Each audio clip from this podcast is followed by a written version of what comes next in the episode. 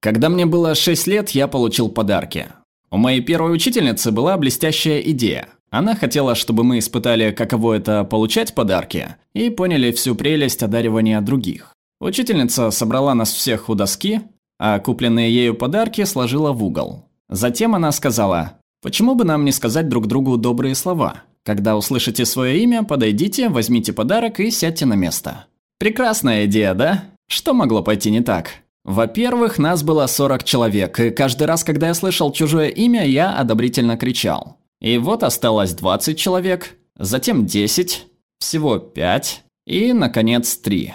Я был одним из них. А добрые слова закончились. В ту минуту я уже плакал. Учительница была в ужасе. Она мямлила, может, кто-то хочет сказать что-то хорошее об этих ребятах? Никто? Ладно, возьми подарок и садись. В следующем году веди себя хорошо, и о тебе тоже скажут что-то приятное. Потому как я все описываю, понятно, что я помню эту историю очень хорошо. Но неясно, кому в тот день было хуже всех, мне или учительнице. Она, должно быть, поняла, что вместо того, чтобы сплотить класс, устроила пытку трем шестилеткам. И это было не смешно. Когда вы видите, как кого-то прожаривают по ТВ, это смешно, а в тот день ничего смешного не было. Это был другой я, и я бы все отдал, чтобы не оказаться снова в такой ситуации, когда меня прилюдно отвергают. Другой я. Прошло 8 лет. Билл Гейтс приехал в мой родной город, Пекин, что в Китае, чтобы выступить с речью. Я увидел его выступление и влюбился. Я подумал, что отныне знаю, что делать. Той ночью я написал письмо семье. К 25 годам я построю крупнейшую компанию в мире, и моя компания купит Microsoft. Мне по душе пришлась идея завоевать мир, доминировать. Я не выдумываю, я правда написал то письмо. Вот оно. Читать его целиком не обязательно. Почерк ужасный, но основное я озвучил. Суть ясна. Итак, это был другой я. Я завоеватель мира. Еще два года спустя мне выдалась возможность посетить США. Я не мог ее упустить, ведь там жил Билл Гейтс. Я думал, что отныне буду расти как предприниматель. Прошло еще 14 лет, мне стукнуло 30. Нет, ту компанию я не построил. Даже не начал. Я был менеджером по маркетингу в крупной корпорации, но чувствовал, что увяз, что не развивался. Почему? Куда делся тот 14-летний автор письма? Дело не в том, что он не пытался. Дело в том, что каждый раз, когда у меня рождалась идея, или я хотел попробовать что-то новое, даже на работе, когда я хотел выступить с предложением, хотел обратиться к людям, я постоянно чувствовал борьбу между собой шестилетним и четырнадцатилетним. Один хотел завоевать мир, сделать что-то значимое, а другой боялся быть отвергнутым. И всегда выигрывал шестилетний. Этот страх не ушел даже когда у меня появилась своя компания. В 30 лет я основал компанию. Хочешь быть как Билл Гейтс, рано или поздно придется начинать. Когда я занимался бизнесом, у меня была инвестиционная возможность, но мне отказали. Этот отказ был болезненным. Мне было так больно, что я хотел немедленно все свернуть. Но затем я подумал, свернул бы Билл Гейтс свой проект, если бы ему отказали в инвестировании. Поступил бы так любой успешный бизнесмен. Ни за что. И тут меня осенило. Я построю компанию и команду получше, создам лучший продукт. Но для этого обязательно самому стать лучшим лидером, лучшим человеком. Я не могу позволить себе шестилетнему определять мою жизнь. Его нужно поставить на место. Тогда я зашел в интернет и стал искать помощи у своего друга, у Google. Я вбил «Как преодолеть страх отказов». Поиск выдал кучу статей по психологии о природе страха и боли. Следующими мне встретились полные энтузиазма статьи вроде «Ничего личного, живите дальше». Это всем известно. Но почему мне все еще было так страшно? Затем я случайно наткнулся на веб-сайт «Терапия отказами». Так называлась игра, придуманная канадским бизнесменом по имени Джейсон Коумли. Суть в том, чтобы в течение 30 дней намеренно попадать в ситуации, когда тебе отказывают, тебя отвергают. В итоге становишься менее чувствительным к подобным вещам. Идея мне понравилась. Я сказал себе, а что, я попробую, и не 30, а 100 дней. У меня появились собственные идеи неловких ситуаций, и результатом стал мой видеоблог. Вот что я делал. Вот так выглядел блог. День первый. Займите 100 долларов у незнакомца. Я пошел к себе на работу, спустился по лестнице и увидел крупного парня, сидящего за столом. Он был похож на охранника. Я подошел к нему. Я делал шаг за шагом, и это были самые долгие шаги в моей жизни. Волосы встали дыбом. Я весь вспотел, сердце бешено колотилось. Я подошел к нему и сказал, «Сэр, вы не одолжите мне 100 долларов?» Он посмотрел на меня и ответил, «Нет». «С чего бы?» А я сказал, «Нет, извините». Потом повернулся и побежал. Мне было так стыдно. Все было записано на камеру, и я смог увидеть себя, жалкого, со стороны. Я увидел, насколько был напуган. Я был похож на мальчишку из шестого чувства, словно мертвеца увидел.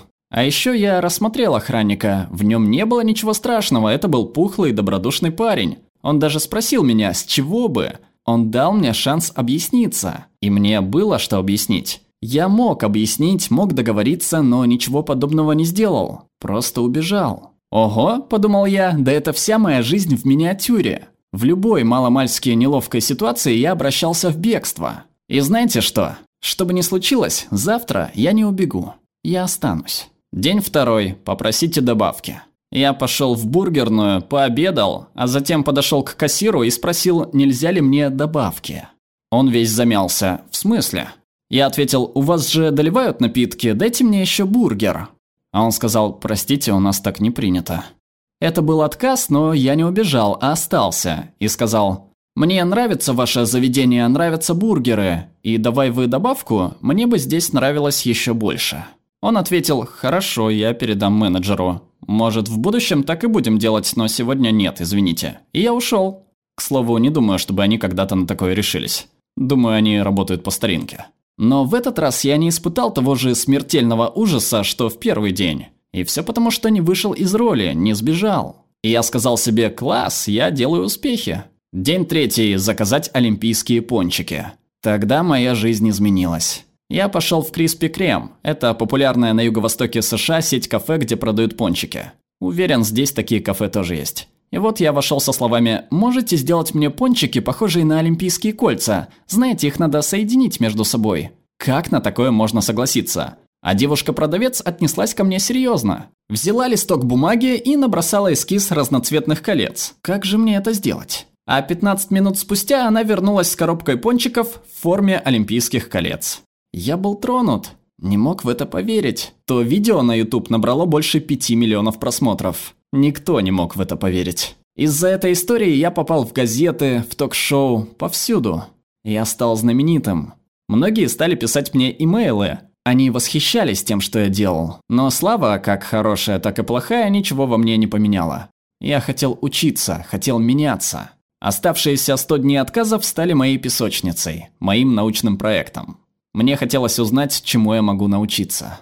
И я многому научился, открыл так много секретов. Например, я узнал, что если не убегать, то даже когда мне отвечали «нет», я мог превратить «нет» в «да» с помощью волшебного слова «почему». Однажды я подошел к чужому дому, держа в руке цветок, и постучал в дверь. «Можно посадить этот цветок у вас во дворе?» Мне ответили «нет». Но не успела дверь закрыться, я спросил, нельзя ли узнать почему. Хозяин ответил, «М -м, «У меня собака, которая выкапывает все подряд. Жаль будет ваш цветок. Если нужно, поговорите с Кони, она живет на той стороне улицы и любит цветы».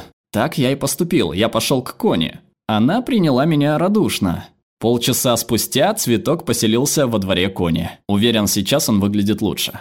Но если бы я ушел, услышав «нет», то решил бы, что тот человек мне не доверяет, что принял меня за психа, что я выглядел как-то не так. Но дело было в другом. Мое предложение не отвечало его интересам. Он вполне доверял мне и предложил другой вариант. А я согласился на альтернативу.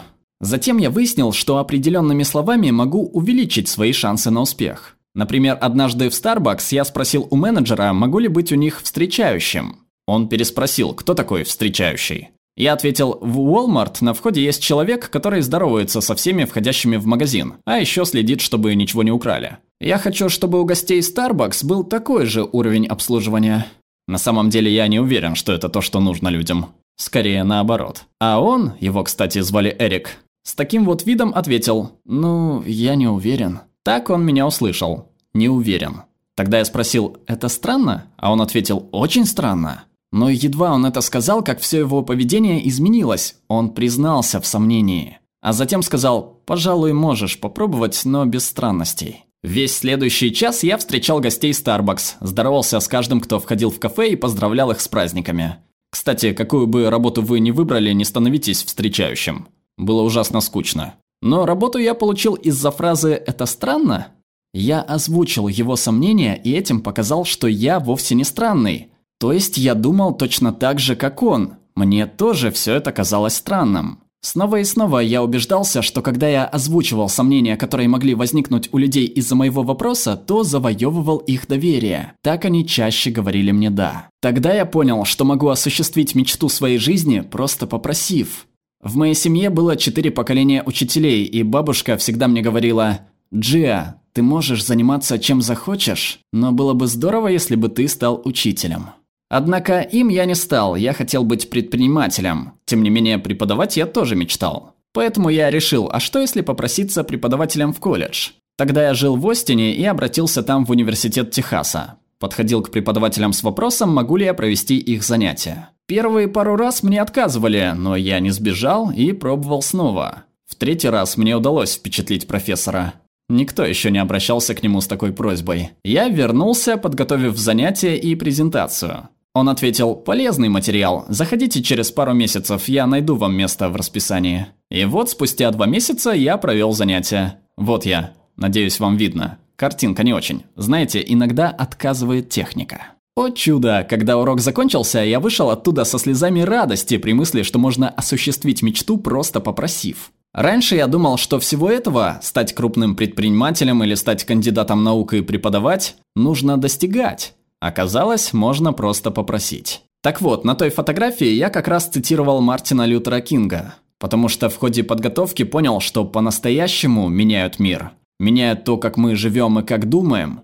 Те, кого на первых порах жестоко отвергали. Люди, как Мартин Лютер Кинг, Махатма Ганди, Нельсон Мандела и даже Иисус Христос. Эти люди не позволили отказам определять их жизнь. Главным было то, как они реагировали на отказы, как они их принимали. Не нужно быть кингом, чтобы научиться справляться с отказами, как в моем случае. Отказы были моим проклятием, моим кошмаром, который не давал мне жить, потому что я от него всегда бежал. А потом я научился его принимать и превратил его в бесценный дар. Я начал учить других, как находить возможности в отказах. Я веду блог, выступаю, недавно издал книгу и даже работаю над технологией, которая поможет людям преодолеть страх. Когда вас отвергают, когда вас постигает неудача или вы сталкиваетесь с трудностями, подумайте об открывающихся возможностях. Не бегите. Примите ситуацию и сложности обернуться возможностями. Спасибо. Спасибо за поддержку нашим зрителям на Патреоне и Бусте. Перевела Наталья Ост, отредактировала Анна Котова, озвучил Глеб Иванов.